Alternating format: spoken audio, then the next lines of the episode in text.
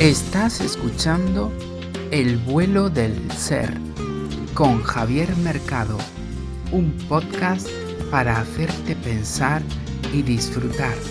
Gracias por escucharnos y disfruta de este nuevo capítulo. Bienvenido volador una semana más a un nuevo vuelo del ser. Volveremos a profundizar en otra ocasión sobre la muerte porque hay mucha tela que cortar para entender cuál es su función y por qué hemos de perderle ese miedo o angustia que muchas personas le tienen. Esta semana cambiamos de tercio y vamos a volver a entrar un poco más en nuestro interior. Como siempre, agradezco tus comentarios por cualquier vía y estar ahí cada semana, cosa difícil ya que siempre tenemos cosas que hacer. No me demoro más, porque nos vamos a tomar pista para despegar hacia un nuevo vuelo.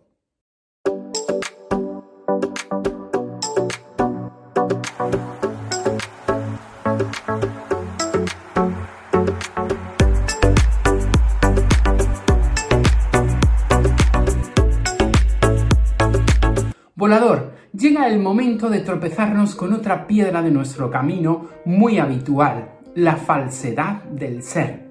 Esta cualidad viene motivada por muchos aspectos de nuestra personalidad, pero has de reconocer que es un aspecto muy arraigado en cada uno de nosotros y que por mucho que puedas decir que no lo practicas, forma parte de tu día a día. Y el que forme parte de tu día a día hace que realmente no te muestres tal y como eres, con lo cual ello nos lleva a sentirnos en muchas ocasiones mal y nos provoca mucho más daño del que realmente creemos. No me puedes negar que no forma parte de tu vida. ¿En qué casa, familia o círculo de amigos no ocurre que se va uno y el resto sale a despellejarlo vivo? Y mientras ha estado delante, todos felices y contentos. ¿Por qué actuamos así? Puedo entender que a veces uno puede tirar de un poco de falsedad por no ser cruel, pero te puedo asegurar que a la larga quien sale más perjudicado de ello no es a quien engañas, sino uno mismo. Porque cada vez que mientes o no dices o haces lo que sientes, se provoca una pequeña lesión a tu propio ser. Si ello lo multiplicas por la cantidad de veces que se puede repetir a lo largo de tu vida, te puedo asegurar que la herida que nos provocamos a veces es desgarradora y no somos conscientes del daño que nos llegamos a producir. Piensa que mientras engañas a alguien o te muestras falso ante él, quien realmente más sufre eres tú, porque eres consciente de ello. La otra persona también puede llegar a sentirse mal si llega a enterarse o ser consciente, pero es de forma puntual y circunstancial. Sin embargo, el daño que tú puedes llegar a experimentar sin darte cuenta es brutal. Por eso, hoy quiero invitarte a que pienses en ello y valores si realmente es bueno que forme parte de tu vida o por el contrario es el momento de empezar a desterrar esta idea tan arraigada de tu mente. No va a ser tarea fácil, pero te puedo asegurar que como tantas otras cosas, cuando lo empieces a experimentar sentirás más bienestar que malestar.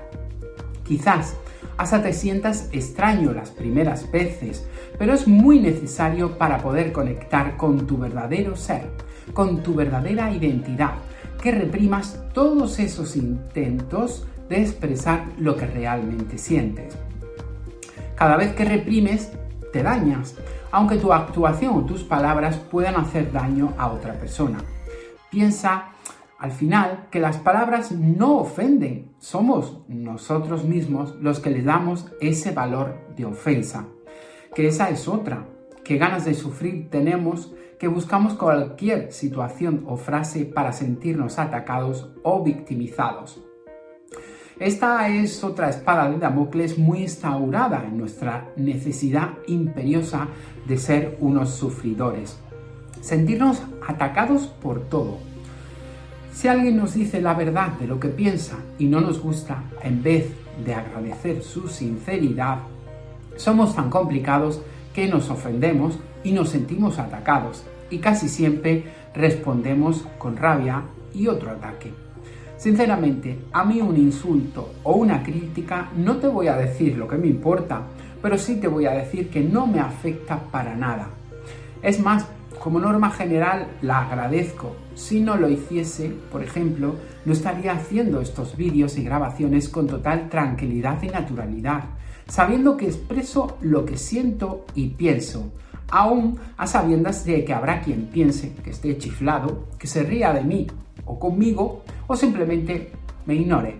Sinceramente no me afecta para nada porque en ningún caso me sentiría ofendido o atacado. Ya he repetido en diversas ocasiones que la voz que alzo aquí no tiene un fin de adoctrinar a nadie ni de convencer de nada, sino el que tú te cuestiones todas las cosas que aquí exponemos y que normalmente no lo harías. A veces en la vida es necesario hacer una pequeña parada y plantearse, ¿qué estoy haciendo? ¿Por qué soy así? Hay que observarse uno mismo para poder hacer grandes cambios. Hay quien ni siquiera llega a planteárselo en toda su vida y vive y actúa como un autómata y con una venda en sus ojos, normalmente por comodidad. Porque como os dije en uno de los capítulos, salir de la zona de confort al principio puede ser incómodo. Preferimos mantenernos en una línea en la que crea que tengo todo controlado aunque me esté fastidiando, a vivir sin crearme expectativas que si luego no se cumplen puedan producirme más frustración de la que ya puedo tener. Conectar con tu ser y liberarte de todas esas ataduras puede tener el inconveniente de que cada día puede ser una aventura más y no una cotidianidad más. Ojo, que ello no implica que no tengas metas o expectativas, sino que no te sientas preocupado si llegan o no. Lo que haces realmente es disfrutar de tu día a día, venga lo que venga. Porque la felicidad o el bienestar, por lo menos para mí, no es solo que te puedan ocurrir cosas buenas, sino experimentar con todos tus sentidos todo aquello que la vida te ofrece. Esa es la verdadera felicidad, pero sobre todo, y siendo y actuando como tú sientes, sin estar domado por lo que socialmente pueda considerarse correcto. Ojo, sigo insistiendo en que esto no hay que llevarlo a un sentido literal ni a un extremo, Espero que trates de entender lo que realmente quiero transmitirte, porque somos seres muy racionales y al final todo lo que aquí ves, escucha o incluso lees a través de nuestro blog no debe interpretarse en un sentido literal. Por eso insistía mucho en la necesidad de desaprender para poder disfrutar de estos vuelos. Si no iniciamos ese proceso, jamás podremos llegar a ser nosotros, porque la vida y la sociedad nos tiene entretenidos con multitud de frenos o piedras en el camino, para que nunca podamos ser nosotros mismos. Hoy le ha tocado el turno a esa falsedad que nos acompaña toda nuestra vida, porque realmente, por muy evolucionadas que puedan llegar a ser las mentes, es difícil desprenderse de esta cualidad del ser yo te puedo asegurar que aún lo sigo eh, intentando y luchando con ello. Pero todo lo que no se intenta, te puedo asegurar que no se consigue. Lo que realmente quiero transmitirte y quiero hacerte pensar es en ese daño que me consta que realmente te produce. Porque yo lo he vivido y lo he reconocido, aunque sea de forma inconsciente o involuntaria. Da igual, los mayores daños que nos provocamos suelen ser de forma involuntaria, pero fundamentalmente vienen provocados por esa falta de atención de nuestro ser. Preferimos descuidarnos nosotros mismos con tal de agradar a los demás. Y eso realmente lo que produce es una destrucción de nuestro ser, o más bien un ataque. Por ello debes tomar conciencia y en otro vuelo lo desarrollaremos con más profundidad. El mayor enemigo que puedes tener eres tú mismo y nadie te va a provocar más daño y sufrimiento que tú. El día que seas capaz de entender esta cuestión y comiences a tomar conciencia de ello, de que tú decides qué cantidad de sufrimiento quieres tomar, comienzan a cambiar muchas cosas de tu vida. Por eso es necesaria esta parada de 10 minutos semanales para tratar de dar un poco de oxígeno a tu ser. Tenemos que aprender a querernos un poco más, a cuidarnos y a valorarnos. La vida es efímera. Ten en cuenta que no sabemos, o más bien no recordamos, el día que nos toca marcharnos aquí.